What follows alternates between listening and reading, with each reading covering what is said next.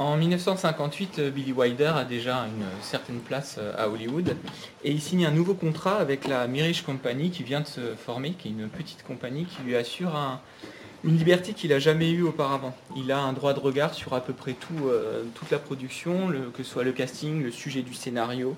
il a le final cut, c'est-à-dire le montage final, ce qui est assez rare à Hollywood, particulièrement à cette période. Et euh, il signe aussi pour 25% euh, euh, des, bénéfices en tant que cachet. Donc il a une nouvelle liberté qui va, qui va lui être vraiment profitable.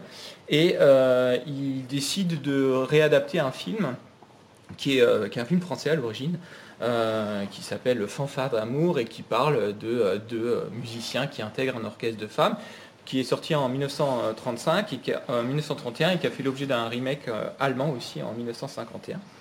Et euh, qui est un film que Wilder lui-même trouve euh, assez mauvais, mais qui l'intéresse sur ce motif-là. En fait, dans le, dans le film initial, ils intègrent plusieurs orchestres et à chaque fois, ils prennent un peu l'identité de, l'orchestre. Le, le, thème du travestissement féminin est juste un motif parmi d'autres.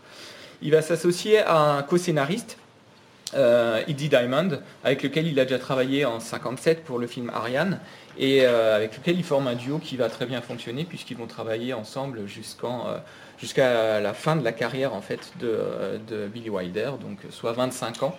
Et c'est un binôme qui est comme une sorte de couple, ils passent à peu près leur journée à s'engueuler et à trouver des idées, se compléter, se contredire, et ça fonctionne très bien. ils ont un principe euh, qu'ils ont déjà établi auparavant et qui sera valable durant toute leur carrière de scénariste, c'est de ne pas terminer le scénario euh, avant le début du tournage. Donc il y a une part du, euh, scénario qui n'est pas terminé, ils ne savent pas exactement comment va se finir le film, et ils continuent les sessions d'écriture les soirs et les week-ends du tournage parce qu'ils s'imprègnent un petit peu de l'atmosphère euh, des acteurs, de l'ambiance, pour enrichir un petit peu leur scénario, en voyant aussi comment les acteurs interagissent et quel, personnage peut être un peu développé. C'est quelque chose d'ailleurs qu'on retrouve hein, dans le film, cette capacité qu'ils ont à improviser avec ce qu'ils croisent. comme les coquillages par exemple, hein, c'est un procédé qui renvoie directement à la manière dont le film est écrit. À l'origine, euh, pour le casting, il pense à Frank Sinatra, euh, qui est très en vogue à l'époque, et pour le rôle féminin à Mitzi Gaynor. Euh, Frank Sinatra donne son accord au, départ pour, une rencontre, et en fait, il ne se présente jamais, ce qui arrange finalement Billy Wilder, qui se rend compte qu'il aurait eu probablement beaucoup de mal à se travestir en femme de manière aussi longue et aussi poussée. Et il finit par euh, engager euh, Tony Curtis et euh, il rencontre aussi Jack Lemmon qui fera un grand nombre de films avec lui par la suite. et donc ils vont devoir se préparer. Entre-temps, Marilyn Monroe se dit intéressée par le film et ça, va, permettre évidemment une, belle vitrine et on décide donc de l'intégrer à l'équipe. Euh, Jack Lemmon et Tony Curtis. Euh, donc Tony Curtis, c'est celui qui joue euh, Joe et Jack Lemmon, celui qui joue Jerry, rencontrent un travesti professionnel qui va les entraîner assez longuement à se déplacer, à avoir la gestuelle de femme, leur donnant des, voilà, des, détails très précis, comment se déplacer aussi avec des talons aiguilles notamment. Il y a un très grand travail qui est fait sur les costumes, qui sont extrêmement contraignants à porter et qui vont donner une vraie pénibilité à, leur, à leur, travail. Euh, Jack Lemmon abandonne très vite le travail avec euh, ce professionnel-là. Il n'arrive pas euh, à, jouer le jeu alors que Tony Curtis est beaucoup plus à l'aise. Et ça en fera d'ailleurs un signe distinctif, on le voit. Hein, il y en a un qui joue beaucoup mieux la femme que l'autre. Et, c'est quelque chose que va exploiter Billy Wilder pour différencier les deux rôles et pour différencier les, les comiques des différents personnages. Euh, la, légende veut que pour tester si leur costume était euh, réellement convaincant, on leur ait demandé d'aller se repoudrer le nez aux toilettes des dames du studio et euh, ils auraient apparemment fait illusion et c'était leur passeport pour pouvoir tourner par la suite. Un choix aussi qu'a fait euh, Billy Wilder, c'est celui de tourner en noir et blanc.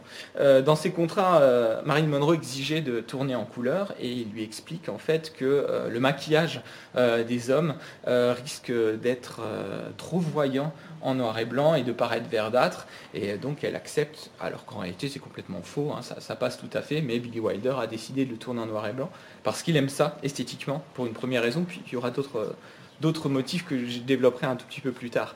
Mais la photographie, pour lui, elle est importante et il a toujours tourné en noir et blanc. Il continuera à tourner en noir et blanc un certain nombre de films avant de passer à la couleur. Et c'est quelque chose qui, pour lui, est vraiment important. Le tournage est un tournage euh, assez, euh, assez compliqué. Hein. Ils ont un, budget important. Euh, un tournage qui est compliqué par le fait qu'il y a un très grand nombre de personnes qui vont s'inviter sur le plateau. D'abord la presse qui est tout le temps là, parce que Marilyn Monroe sur un plateau, c'est quelque chose d'exceptionnel. et donc il y a en permanence des, des, journalistes qui sont là, qui cherchent des ragots, qui veulent des informations. il y a aussi une personne très importante qui accompagne Marilyn Monroe en permanence, c'est Paula Strasberg, qui euh, est donc l'épouse de Lee Strasberg, le fondateur de l'Actor Studio, avec lequel euh, Marilyn Monroe travaille depuis quelques années, et qui euh, est vraiment sous la coupe de Paula, au point qu'au début du tournage, c'est un peu compliqué, puisque Wilder se rend compte que chaque fois qu'elle a tourné une prise, au lieu de regarder Billy Wilder, Marilyn regarde Paula pour avoir son aval, et il doit un peu la remettre à sa place pour lui expliquer que c'est lui qui va diriger le film. Il y a aussi euh, une foule, toutes les scènes en extérieur, notamment les scènes sur la plage, euh, sont des scènes où euh, la foule est venue en masse assister à un tournage de Marilyn Monroe, donc ça implique des aménagements un petit peu particuliers. Et un autre visiteur récurrent, c'est Arthur Miller, le dramaturge new-yorkais, le mari hein, de cette époque de euh, Marilyn Monroe, qui est euh, assez euh, possessif, assez jaloux et qui s'inquiète un petit peu, et il a raison, de ce qui peut se passer sur le plateau. et ce qui fait qu'il y, a une ambiance d'ébullition permanente qui va rendre le tournage un peu compliqué.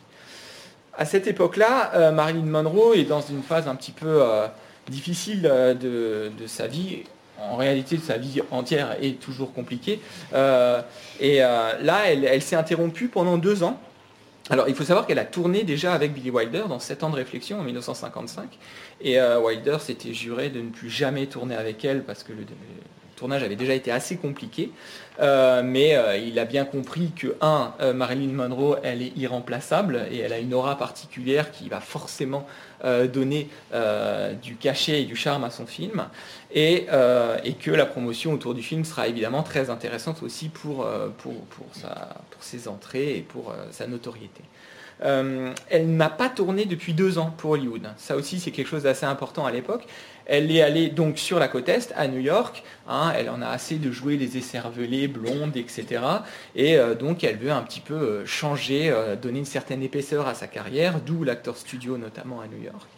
Et euh, elle décide donc de revenir à Hollywood, et deux ans d'absence à Hollywood, hein, tout le monde voilà, lui prédisait une fin de carrière, et en réalité, euh, voilà, la presse est fébrile, euh, le public arrive en nombre sur les lieux du tournage, et on sent qu'on est très, très enthousiaste à l'idée de la voir retourner sur les plateaux, ce qui évidemment contribue à ce que la presse se fasse le relais de tout ce qui peut se passer sur le tournage. Le tournage est donc euh, forcément euh, compliqué. Euh, Tony Curtis et Marilyn Monroe ont déjà eu une aventure par le passé alors qu'elle n'était pas encore connue. Ils ont une nouvelle assez brève sur le tournage, ce dont évidemment Miller finit par être au courant, ce qui donne lieu à des règlements de compte, des potins en pagaille. Et en plus de ça, Marilyn Monroe tombe enceinte durant le tournage ce qui va occasionner euh, évidemment des complications. Elle va notamment prendre du poids, ce qui fait que les dernières prises de vue vont être un petit peu compliquées. Et euh, il y a un certain nombre de plans, et notamment tous les plans de promo de, films où on voit euh, les deux acteurs avec Marilyn Monroe pour faire la promotion du film, toutes les affiches, etc., sont en fait faits avec une doublure et pas avec Marilyn elle-même. Euh, donc tout ça, euh, tout ça est assez compliqué et s'ajoute euh, à la méthode, si on peut l'appeler comme telle, de Marilyn sur un plateau, qui est un cauchemar pour à peu près tout le monde. Marilyn Monroe ne sait absolument pas respecter des horaires. Hein, euh, elle a toujours 3 à 4 heures de retard par rapport euh, euh, au début de tournage, ce qui fait qu'on lui annonce que le tournage commence à 7 heures pour espérer qu'elle puisse être prête à partir de midi. parfois, elle ne sort même pas de sa loge. Et, et, donc, le tournage va prendre un retard considérable. elle a aussi un très gros problème de mémorisation des répliques. ils lui écrivent à peu près partout son texte. et Billy Wilder la supplie de faire attention et de, regarder le texte sans le lire de droite à gauche, mais quand on regarde certaines séquences, notamment celle où elle est au téléphone, on voit clairement qu'elle est en train de lire son texte et on voit les yeux qui, parcourent voilà, des, mots qui sont imprimés devant elle. Euh, on truffe tout le plateau euh, de, répliques dès qu'elles sont hors champ. Hein, la réplique où elle euh, cherche dans un tiroir, dans chaque tiroir, ils avaient mis les trois mots qu'elle devait lire en fait. Et, et ça ne suffit pas, en fait. Elle a, elle a un réel problème de blocage, particulièrement sur les petites, euh, les petites répliques, ce qui, euh, ce, qui, ce qui, est très dérangeant, en fait, pour les, les, gens qui pensent que ce sera là où ce sera le plus facile. Hein. Euh, Tony Curtis, dans ses mémoires, et Billy Wilder aussi, explique qu'elle est capable de jouer des plans séquences avec des répliques extrêmement longues, sans aucun problème. Et à partir du moment où elle a un tout petit plan, généralement un gros plan, avec quelques mots, là, elle a tendance à se bloquer. Et donc, sous l'influence de Paula Strasberg, qui lui apprend qu'il faut absolument qu'elle sente la réplique, euh, qu'elle la recommence jusqu'à ce que ce soit bon, elle est prête à faire un nombre incalculable de prises. Euh, il y a quelques exemples hein, qui, ont été évoqués par euh, l'équipe. la, réplique où elle dit juste, quand elle arrive à la porte, elle dit It's me sugar, donc c'est moi sugar. elle essaye de la faire et elle est incapable de dire les mots dans l'ordre. Le premier jour, au bout de 42 prises, ils abandonnent, ils n'en peuvent plus. Et euh, le lendemain, il y a encore 15 prises nécessaires pour qu'elle arrive à sortir cette réplique. Et lorsqu'elle a des blocages, euh, parfois elle ne dit plus rien et tout le monde attend. Et euh, il y a évidemment une très grande tension qui s'installe sur le plateau. Pareil pour la réplique Où est ce Bourbon? Qui en plus est écrite dans tous les tiroirs. 88 prises pour cette réplique. 88 prises. Et, le... entre chaque prise, en plus, elle fait des exercices. Elle se secoue les mains notamment pour se détendre, pour se mettre dans un certain... Voilà, elle fait des trucs de relaxation qui évidemment augmentent le temps de tournage et, euh, et mettent à rude épreuve la patience de ses partenaires, évidemment. Euh, et donc il faut faire évidemment très attention à la manière dont on lui parle, sinon elle risque de retourner dans sa loge. Et euh, il y a aussi le problème euh, de la brusquer, parce que si elle pleure, ce qui lui arrive de temps en temps, elle doit en plus retourner au maquillage, ce qui évidemment multiplie les délais. Et à d'autres moments, elle a un autre type de réaction. Billy Wilder raconte qu'un jour, au bout de la 35e prise, il se veut rassurant et lui dit Ne vous inquiétez pas. Et elle lui dit Mais m'inquiéter de quoi? elle joue, elle jouera jusqu'à ce qu'elle le sente. Elle a en permanence besoin d'être rassurée, elle a besoin que tous les acteurs lui disent que ce qu'elle fait est bien, elle a besoin que Paula Strasberg valide euh, la manière dont elle joue, Arthur Miller quand il est présent sur les plateaux, ce qui complique encore la chose. Et donc euh, le tournage va être extrêmement compliqué. Elle va s'interrompre plusieurs fois par overdose médicamenteuse qu'elle mélange à de l'alcool. Elle, euh, elle tombe enceinte, elle fera ensuite une fausse couche. Arthur Miller va accuser Billy Wilder d'avoir provoqué cette fausse couche en la faisant trop, trop tourner, en la surmenant, etc. c'est un tournage extrêmement difficile. L'entourage, euh, évidemment, euh, encaisse le coup. Sur les, sur les plateaux, euh, il y a une blague qui circule, hein, on dit à quoi correspondent les initiales MM, c'est Missing Marilyn, donc Marilyn manquante, hein, puisqu'elle n'est jamais là et qu'elle passe son temps à, différer le tournage. les filles de l'orchestre sont, extrêmement contentes du contexte, puisqu'en fait, elles, elles attendent et elles sont payées. Ce qui fait qu'en fait, elles restent beaucoup plus longtemps que prévu sur le plateau, puisqu'il y a des tas de demi-journées qui sautent, puisqu'elles arrivent en retard ou alors elles n'arrivent pas à tourner. Euh, euh, et, par contre, évidemment, c'est quelque chose qui, euh, va devenir extrêmement obsessionnel. La chanson Running Wild, durant laquelle elle fait tomber sa flasque de, whisky, c'est normalement prévu pour être un plan séquence. Et là, c'est pareil, elle essaye un nombre incalculable de fois. Elle est incapable de faire tomber la bouteille au bon moment. Ce qui fait que finalement, hein, ils mettent un plan de coupe parce qu'ils abandonnent. Mais à chaque fois, ils relancent la bande. C'est elle qui a enregistré les chansons, mais elles sont diffusées en playback. Et les acteurs disent qu'ils n'en peuvent plus d'avoir écouté 30, 40 fois cette chanson à la suite sur un plan séquence qui finalement ne marche jamais.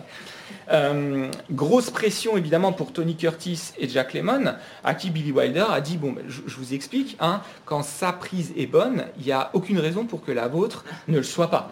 Donc eux, ils doivent évidemment être au taquet et être opérationnels, ce qui euh, est extrêmement difficile, notamment quand ils doivent rester des heures debout sur des talons aiguilles, qui particulièrement euh, douloureux pour eux. Et Tony Curtis explique aussi qu'il a, il a cru vraiment qu'il allait se dissoudre en restant des heures et des heures dans la baignoire en attendant qu'elle puisse dire sa réplique. Voilà. Donc tous ces éléments-là, Jack Lemmon dit d'ailleurs qu'il faisait un cauchemar durant le tournage où il imaginait qu'au bout de la 79e prise de Marilyn Monroe, lui foirait sa réplique et qu'il fallait tout recommencer. voilà. Et euh, euh, donc Billy Wilder, c'est évidemment très dur, pour lui. Hein. il va somatiser énormément, il va avoir des très gros problèmes de dos. Et, euh, le tournage va se finir de manière chaotique. Marilyn part avant la fin du tournage. Hein, euh, les, relations deviennent extrêmement tendues. Euh, et euh, comme le dernier plan du film n'est pas un gros plan d'elle, elle décide qu'elle n'a même pas besoin d'être là. Et le dernier plan que vous voyez, où on a donc Osgood et Jerry au premier plan, à l'arrière, on voit hein, vaguement le couple. Et en fait, là aussi, c'est une doublure, puisque Marilyn estime que c'est pas nécessaire d'être là. Donc il ne s'adresse plus la parole et il va y avoir un très gros travail de post-production déjà pour parmi tous les rushs, parmi 88 prises, retrouver la bonne par exemple. Et, euh, euh, un travail aussi de, Wilder sur, euh, sur le son. Il se rend compte que la voix féminine de Tony Curtis n'est pas, très satisfaisante. Il a beaucoup de mal à placer sa voix dans les aigus. Donc toutes les parties où Joséphine parle, en fait, il a été redoublé en post-synchronisation par un autre comédien qui fait une voix plus aiguë. Donc euh, le, le, film a des enjeux économiques qui deviennent importants parce que Marilyn Monroe a fait perdre 18 euh, jours de tournage. Elle a occasionné euh, un surplus de 500 000 dollars sur un budget de 2 300 000. Euh, donc il y a une certaine tension quand même. La première, l'avant-première, euh, ils font, vous savez, des projections tests à l'aveugle euh, dans les, studios. Et le film est annoncé comme un film d'un grand studio. personne ne rit dans la salle, c'est un désastre absolu. Et donc ils sont extrêmement inquiets. Wilder, à qui on a dit que le film était trop long, et c'est vrai que c'est deux heures, c'est long, surtout à l'époque, on n'est pas habitué, une comédie ne fait jamais deux heures. Retourne en salle de montage, il enlève 58 secondes une toute petite scène euh, qui se passe dans le train euh, après, euh, après la fameuse fête. Et, et il dit que son film est parfait comme ça, il ne changera rien. Ils font une deuxième avant-première où cette fois ils présentent le film comme étant d'un petit studio. Et là, les gens se disent un petit studio, ça va être une comédie. Et ils sont dans la disposition pour rire. Et là, la salle explose de rire au point que euh, Wilder va euh, réaménager quelques montages parce qu'il s'est rendu compte que certaines répliques n'étaient pas entendues par le public, tellement il riait sur certains passages. Le film aura un immense succès hein, euh, et il y aura un certain nombre de nominations aux Oscars notamment et aux Golden Globes où Marilyn Monroe obtiendra le, Golden Globe de la meilleure comédienne et Jack Lemmon aussi. Euh, et c'est les meilleurs costumes et les meilleurs scénarios, je crois, qui, obtiendront les Oscars. Donc c'est euh, euh, devenu hein, depuis un film culte et une, des grandes comédies. et c'est intéressant de se demander voilà, de s'interroger sur la manière dont elle est construite et ce qui explique sa postérité.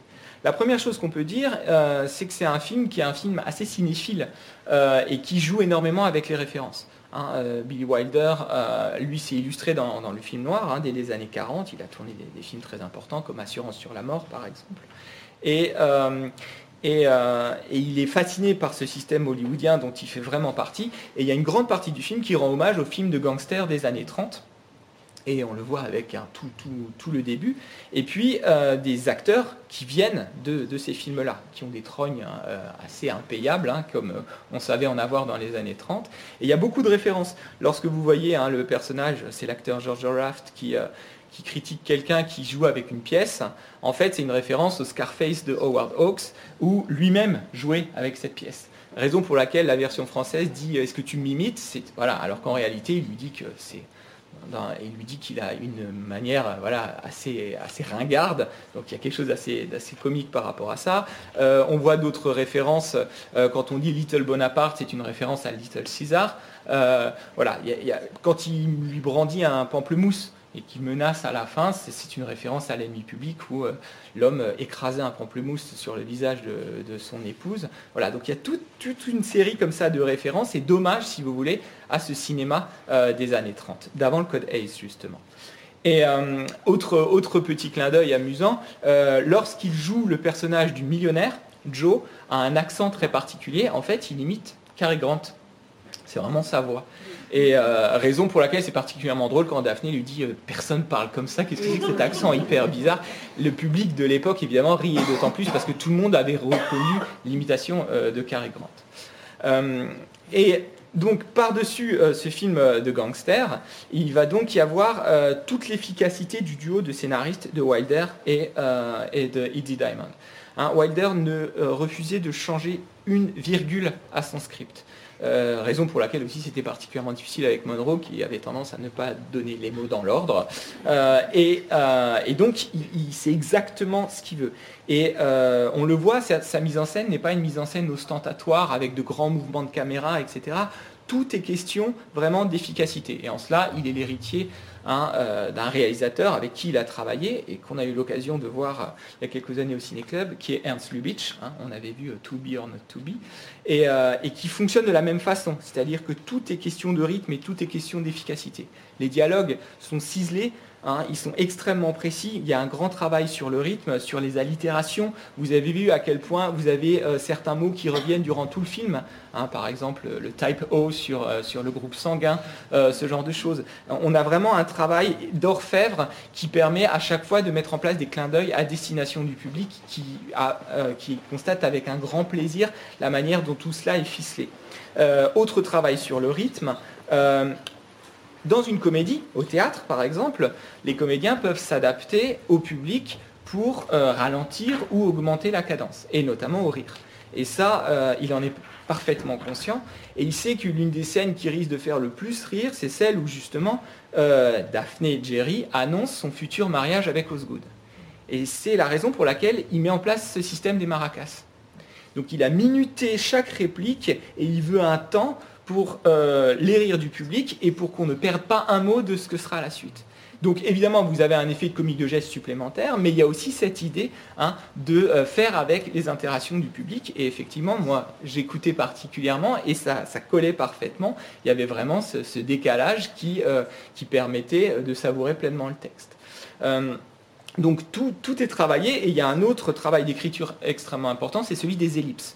Euh, le comique euh, chez Wilder fonctionne aussi sur des coupes. Hein, on le voit par exemple, on ne voit pas les personnages euh, tenter de différentes choses pour devenir des femmes. D'un plan à l'autre, ils sont des femmes, hein, avec ce travelling directement.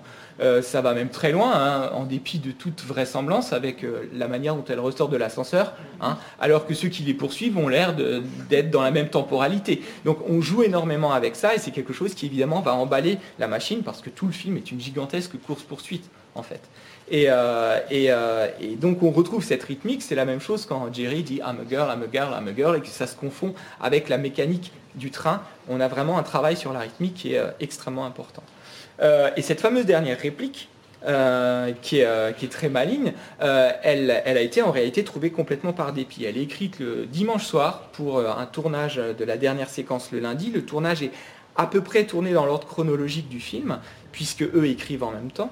Euh, et, au départ, c'est une réplique qui avait été euh, mise ailleurs et finalement coupée, et ils ne savent pas du tout comment finir. Quelle va être la réaction d'Osgood euh, face à la révélation de Jerry Et au départ, ils mettent cette réplique par dépit et ils disent on, verra bien.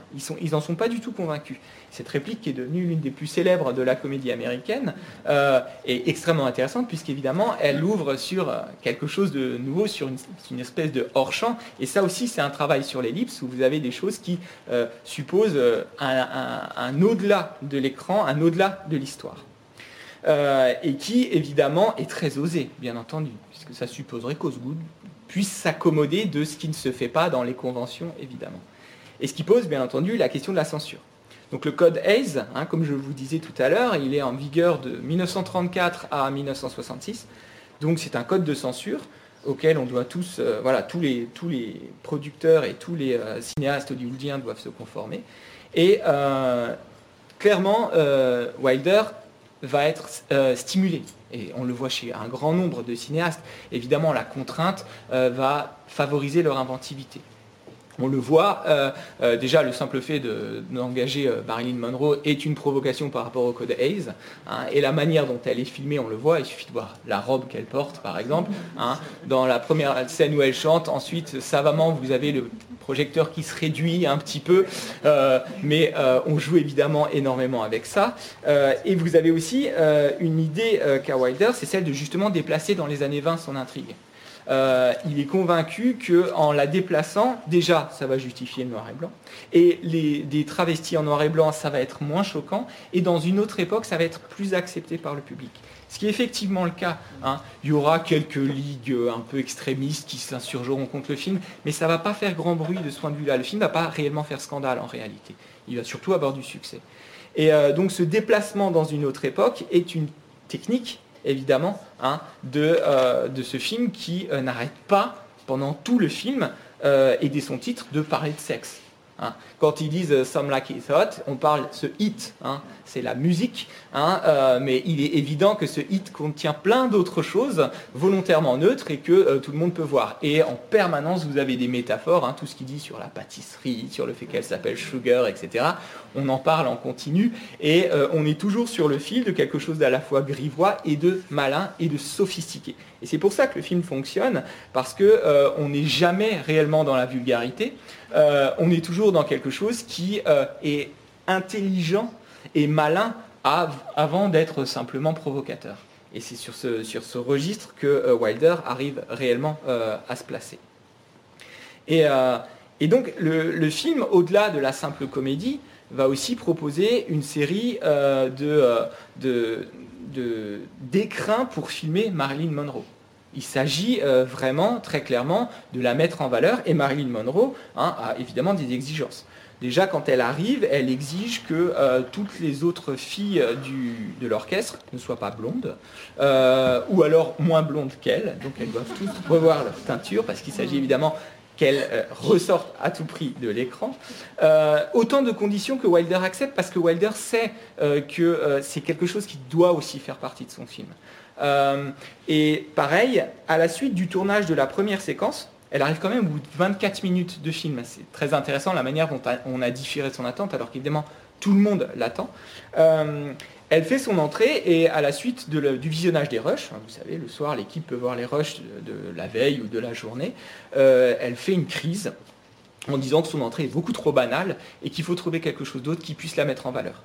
Euh, et, donc on va retourner la séquence euh, dans ces studios qui contiennent une gare et on va inventer ce système du sifflement, hein, le train qui euh, va siffler, ce qui est évidemment totalement illogique, c'est au niveau de la locomotive normalement hein, que vous avez des jets de vapeur, pas au niveau d'un banal wagon, et, qui fait référence aussi à la fameuse scène dans 7 ans de réflexion où elle est sur la bouche d'égout, vous savez, qui souffle et qui soulève sa grande robe blanche. Euh, donc c'est un clin d'œil au cinéma de Wilder lui-même. Et donc elle a cette idée de, voilà, de mettre en valeur euh, ça. Et ce qui est très intéressant, c'est que euh, Marilyn, la façon de la mettre en scène, joue toujours sur plusieurs tableaux.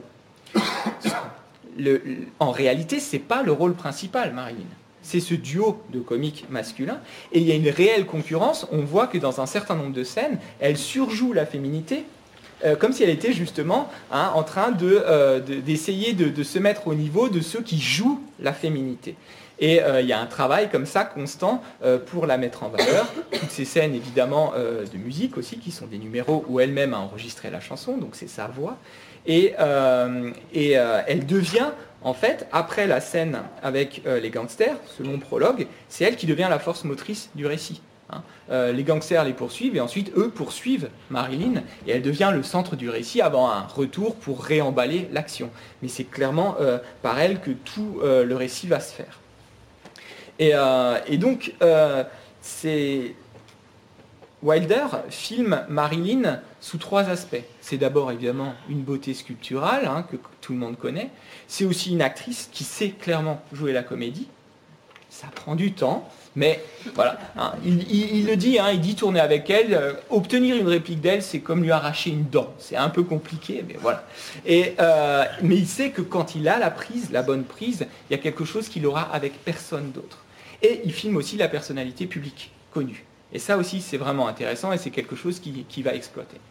Donc le film hein, euh, contient un certain nombre de critiques sociale notamment, qui dépasse un peu le cadre de la simple comédie et qui joue avec l'idée notamment de l'hypocrisie généralisée. C'est le cas par exemple pour tout ce qu'on vous montre sur la prohibition, hein, qui est une espèce de voilà, tout le monde boit de l'alcool absolument hein, à cette époque-là. Donc cette prohibition qui est voilà, quelque chose d'extrêmement hypocrite. Vous avez aussi euh, la manière dont on montre euh, euh, les croqueuses de diamants. Elle, ne s'en cache pas, elle veut un millionnaire. Et la manière dont les millionnaires eux-mêmes sont à la pêche. Hein, vous les voyez tous en rang comme ça et ils voient défiler les jeunes recrues, hein, la chair fraîche. Et donc il y a un marché qui va se faire. Et ça aussi c'est intéressant. C'est un film qui qui finalement ce que filme euh, Wilder, euh, et c'est la raison pour laquelle ça passe aussi au niveau de la censure, c'est qu'en fait, il ne filme pas des, gens qui veulent vivre en tant que travestis. pour eux, ce n'est pas un choix de vie, c'est une nécessité de survie. Et ça aussi, ça fait passer clairement la pilule. Hein. ils n'ont pas le choix d'une certaine manière. Et en réalité, c'est un film extrêmement hétérosexuel et qui parle tout le temps de sexe et d'argent en gros. Et ça, c'est évidemment des thèmes que euh, Wilder a, déjà vus, notamment dans ses temps de réflexion. Euh, et, il joue aussi justement sur cette hypocrisie généralisée et la façon dont euh, les gens ont un certain discours, ont une façade et en réalité hein, se comportent toujours finalement de la même manière. Et euh, l'autre sous-texte qui est vraiment intéressant, c'est la manière dont justement les deux, euh, hommes qui jouent aux femmes au départ hein, se sentent euh, voilà, comme des renards dans un poulailler prêts à tout croquer, et progressivement, et très rapidement d'ailleurs, se retrouvent à subir la condition féminine, et sont initiés en fait au féminisme. Hein, on les pince dans les ascenseurs, on leur fait des remarques grivoises, on les harcèle même, hein, ce groom là qui passe son temps à, s'introduire dans la chambre. Donc, euh, et c'est quelque chose, ils le disent, maintenant on sait ce qu'elle subit. Et ça aussi c'est une réflexion qui est assez intéressante et plutôt, euh, plutôt audacieuse pour l'époque. Et, euh, donc tout l'équilibre comique du film repose sur ce, jeu avec les faux semblants. Il y a une dénonciation de l'hypocrisie, mais il y a aussi évidemment un moteur comique très fort. Hein, dès le début du film, vous avez vu la façon dont justement la prohibition se met en place tout est tout le temps euh, une fausse annonce. Vous avez des pompes funèbres, vous avez une chapelle, euh, vous avez euh, un tripot, et même dans le tripot, on ne sert pas d'alcool, on sert que des boissons avec évidemment autre chose à l'intérieur. Et donc cette vaste comédie du mensonge va être quelque chose qui fait qu'on est dans une instabilité constante et une improvisation permanente. Et on est dans le théâtre même de boulevard. Hein. Tout est très pratique. Hein. Vous avez un yacht qui est prêt, vous avez un bracelet qui circule. Là, on est dans les recettes les plus classiques de la comédie. Mais ce qui est intéressant, c'est que le travestissement, ce leurre n'est pas une finalité. Et euh, c'est en fait, les personnages euh, vont se transformer progressivement et vont même se révéler à eux-mêmes à travers ces différents rôles. Euh, on le voit, le personnage de Joe par exemple, c'est celui qui va euh, voilà, euh, jouer d'abord Joséphine et puis ensuite jouer le millionnaire et finalement emprunter à chacun d'entre eux, il se retrouve dans une sorte de rôle hybride, hein, puisqu'il reste avec par exemple les boucles d'oreilles, ou alors c'est en tant que femme ensuite qui va embrasser celle qu'il aime parce qu'il est spontané et donc il va de plus en plus révéler qui il est lui-même. Le personnage de Jerry lui aussi est extrêmement intéressant puisque c'est celui qui a l'air le plus dans l'escroquerie au départ et qui finalement se prend au jeu et euh, va révéler en lui une féminité qu'il trouve tout à fait jubilatoire.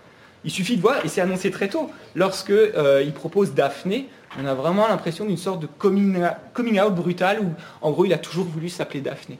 Euh, et, c'est quelque chose de très drôle et qui annonce évidemment la suite et la spontanéité du personnage hein, qui va se découvrir quelque chose qui finalement le révèle à lui-même. Et euh, le personnage euh, euh, de, Marilyn Monroe fonctionne sur le même principe et donne accès à des coulisses. Hein, quand elle est dans cette scène de confidence au début du film, c'est vraiment intéressant parce qu'en gros, elle donne toutes les cartes au séducteur pour pouvoir l'obtenir. Mais ce qui est plus intéressant, c'est que là aussi, dans ce passage-là, Wilder filme Marilyn.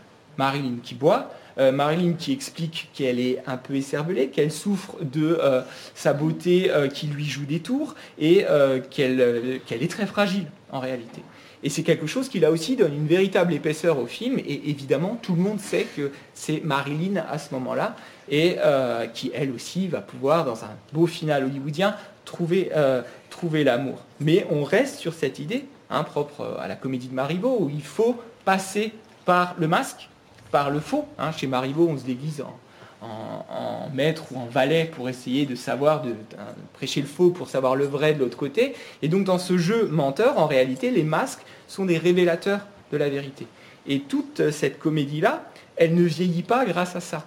Parce que justement, on est de toute façon dans un hors-temps qui est comique où tout est possible, mais aussi dans une quête de vérité qui est très audacieuse. Et cette fameuse réplique finale, hein, euh, Nobody's Perfect, elle montre aussi justement l'idée euh, d'une audace possible et de laisser une vérité euh, qui surgit dans un grand éclat de rire, mais finalement qui révèle quelque chose d'extrêmement audacieux, qui se poursuit hors champ, chacun en fait ce qu'il veut, mais à ce moment-là, Wilder, il ose quelque chose qui fait que la comédie va largement au-delà du simple divertissement et nous poursuit jusqu'à aujourd'hui. Merci de votre attention. Bonne soirée.